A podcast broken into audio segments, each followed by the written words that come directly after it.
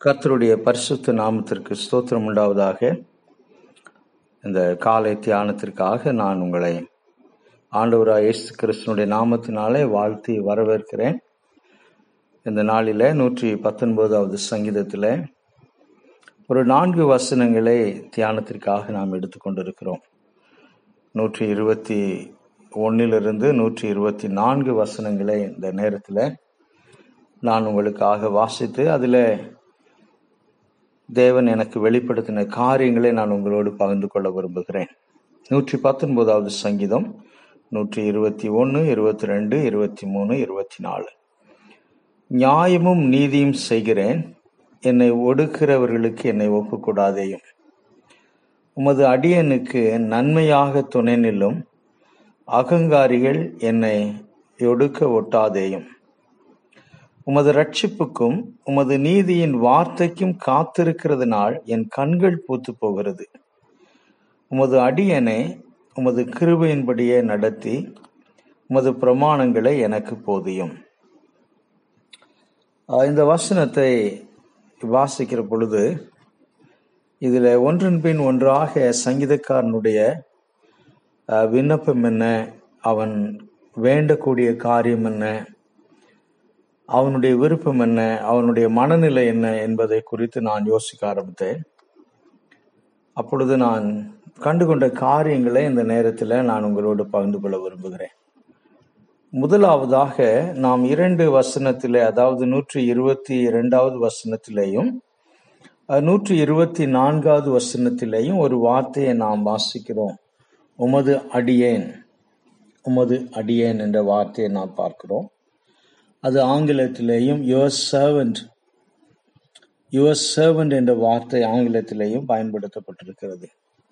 ஆக இந்த வசனத்தின் பிரகாரமாக முதலாவது சங்கீதக்காரன் என்ன செய்கிறான் என்று சொல்லி பார்க்கிற பொழுது அவன் தன்னை தேவனுடைய சமூகத்திலே ஒப்பு கொடுக்கிறான். அவன் தன்னை தேவனுடைய ஊழியக்காரன் என்று சொல்லுகிற பொழுது ஐ எம் யுவர் சர்வன்ட் நான் உம்முடைய வேலைக்காரன் உம்முடைய ஊழியக்காரன் உம்முடைய பணி செய்கிறவன் என்று சொல்லுகிற அந்த வார்த்தையின் மூலமாக உமது அடியன் என்று சொல்லுகிற அந்த வார்த்தையின் மூலமாக முதலாவதாக அவன் தன்னை தன்னுடைய வாழ்க்கையை தேவனுடைய சமூகத்திலே ஒப்பு கொடுப்பதை நாம் பார்க்கிறோம். ஒன்று. இரண்டாவதாக அவன் தேவனுக்கு பயந்து தன்னுடைய வாழ்க்கையில நீதியும் நியாயமான காரியங்களை செய்கிறான். அது நூற்றி இருபத்தி ஓராவது வசனத்திலே வாசிக்கிறோம். நீதியும் நியாயம் செய்கிறேன் ஆண்டவரே. ஏன் அவன் நீதியும் நியாயம் செய்கிறான்? அல்லது இந்த நீதியும் நியாயம் என்ற காரியம் இந்த நீதியான வாழ்க்கை இந்த நேர்மையான வாழ்க்கை ஒரு மனுஷனுக்கு எங்கே இருந்து வரும் என்றால் அவன் கர்த்தருக்கு பயப்படக்கூடிய மனிதனாய் இருப்பான் என்றால் அவன் நீதியுள்ள வாழ்க்கை ஒரு நேர்மையான வாழ்க்கை நியாயமான வாழ்க்கை அவன் வாழ விரும்புவான். எனவே இந்த வசனத்தின் மூலமாக இரண்டாவதாக நாம் பார்க்கிற காரியம் அவன் தேவனுக்கு பயந்த ஒரு மனிதனாக தன்னுடைய வாழ்க்கையில நீதியும் நியாயத்தையும் செய்து நியாயமான காரியங்களை செய்து கர்த்தருக்கு பயந்து ஒரு சாட்சியுள்ள வாழ்க்கை அவன் வாழுவதாக இந்த வசனத்தில் நாம் இரண்டாவதாக பார்க்கிறோம்.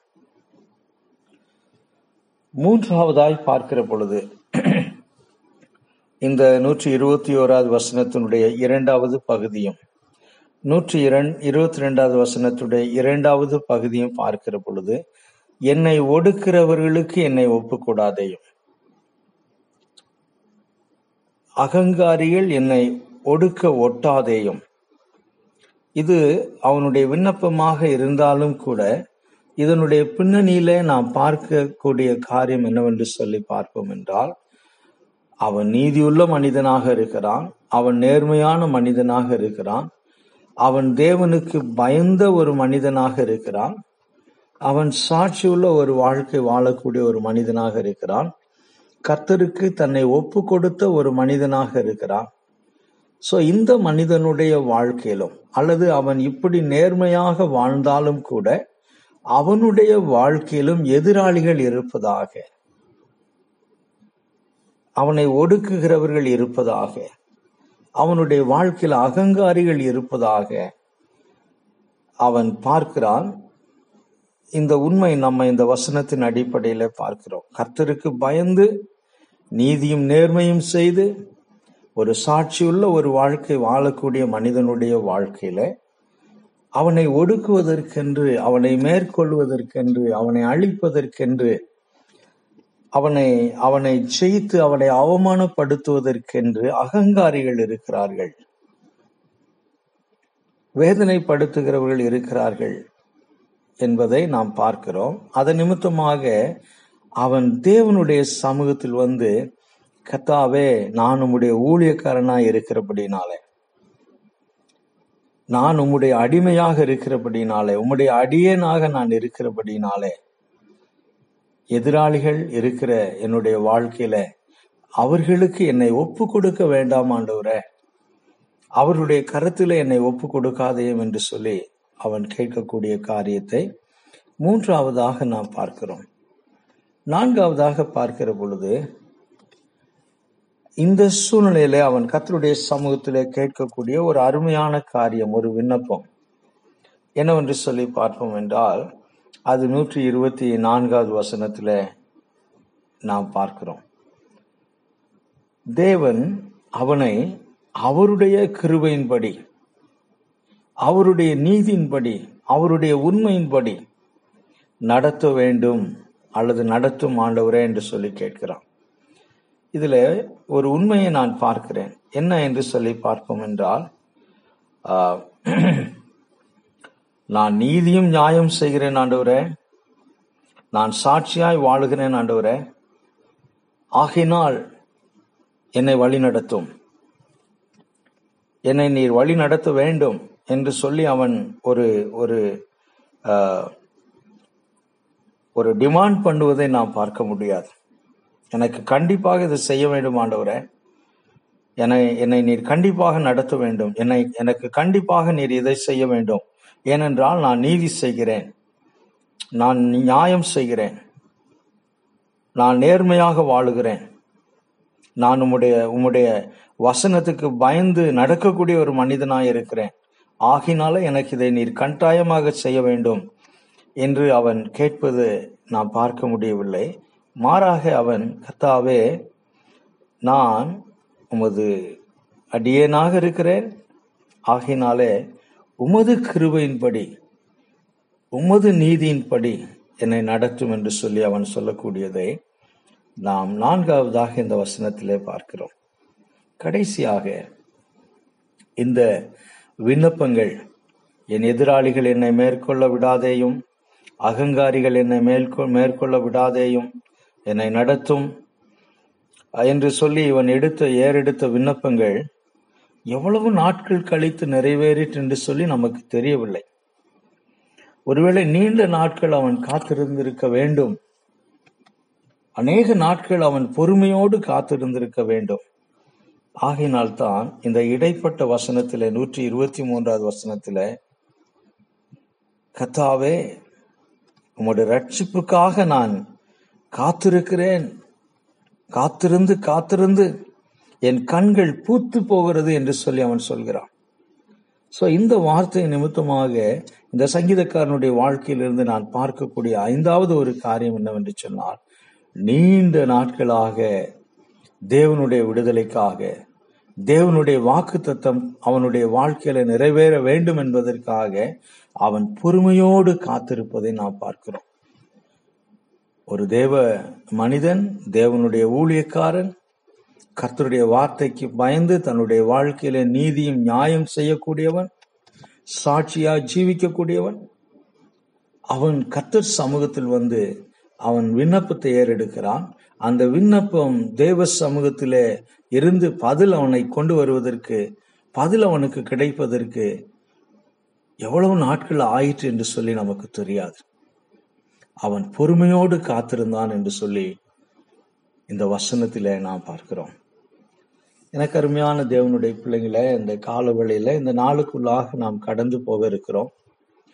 இந்த சங்கீதக்காரனுடைய வாழ்க்கையிலிருந்து மூன்று உண்மைகளை நாம் எடுத்துக்கொள்ள வேண்டும். நம்முடைய வாழ்க்கைக்கு நாம் மூன்று உண்மைகளை நாம் எடுத்துக்கொள்ள வேண்டும்.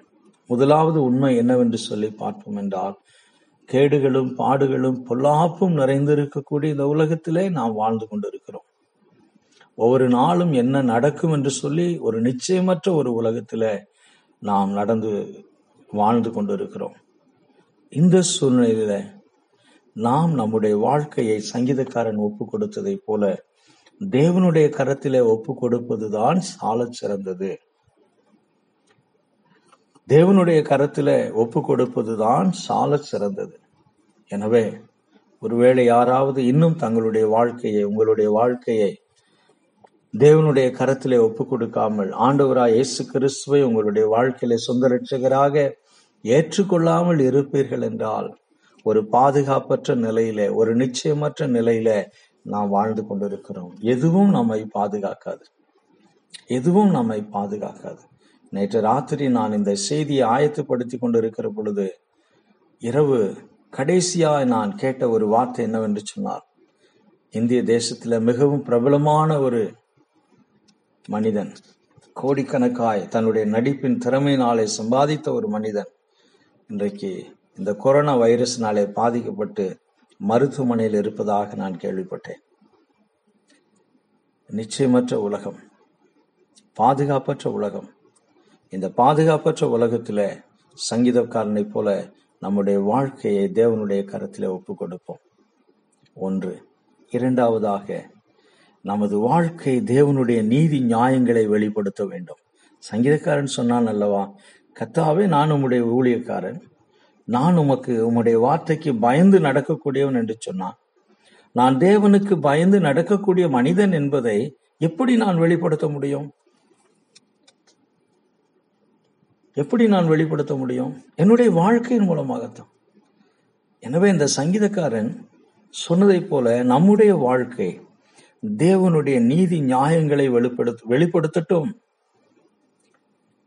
தேவனுடைய குணாதிசயத்தை நம்முடைய வாழ்க்கையை வெளிப்படுத்தட்டும். தேவனுடைய வார்த்தையில் உள்ள மகத்துவத்தை மேன்மையை நம்முடைய வாழ்க்கை வெளிப்படுத்தட்டும். அப்பொழுது தேவன் நமது சார்பாக இருந்து நமது எதிராளிகளை மேற்கொள்ள நம்முடைய பிரச்சனைகளை மேற்கொள்ள அவர் நம்மை வழி நடத்துவார் நம்மை பலப்படுத்துவார் அவர் பொறுப்படுத்திக் கொள்வார். ஏனென்றால் அவர் நீதியுள்ள தேவன். அவர் நீதியுள்ள தேவன். மூன்றாவதாய் பார்க்கிற பொழுது தேவனுடைய நீதி வெளிப்பட தேவனுடைய நியாய தீர்ப்புகள் வெளிப்பட காலதாமதம் ஆனாலும்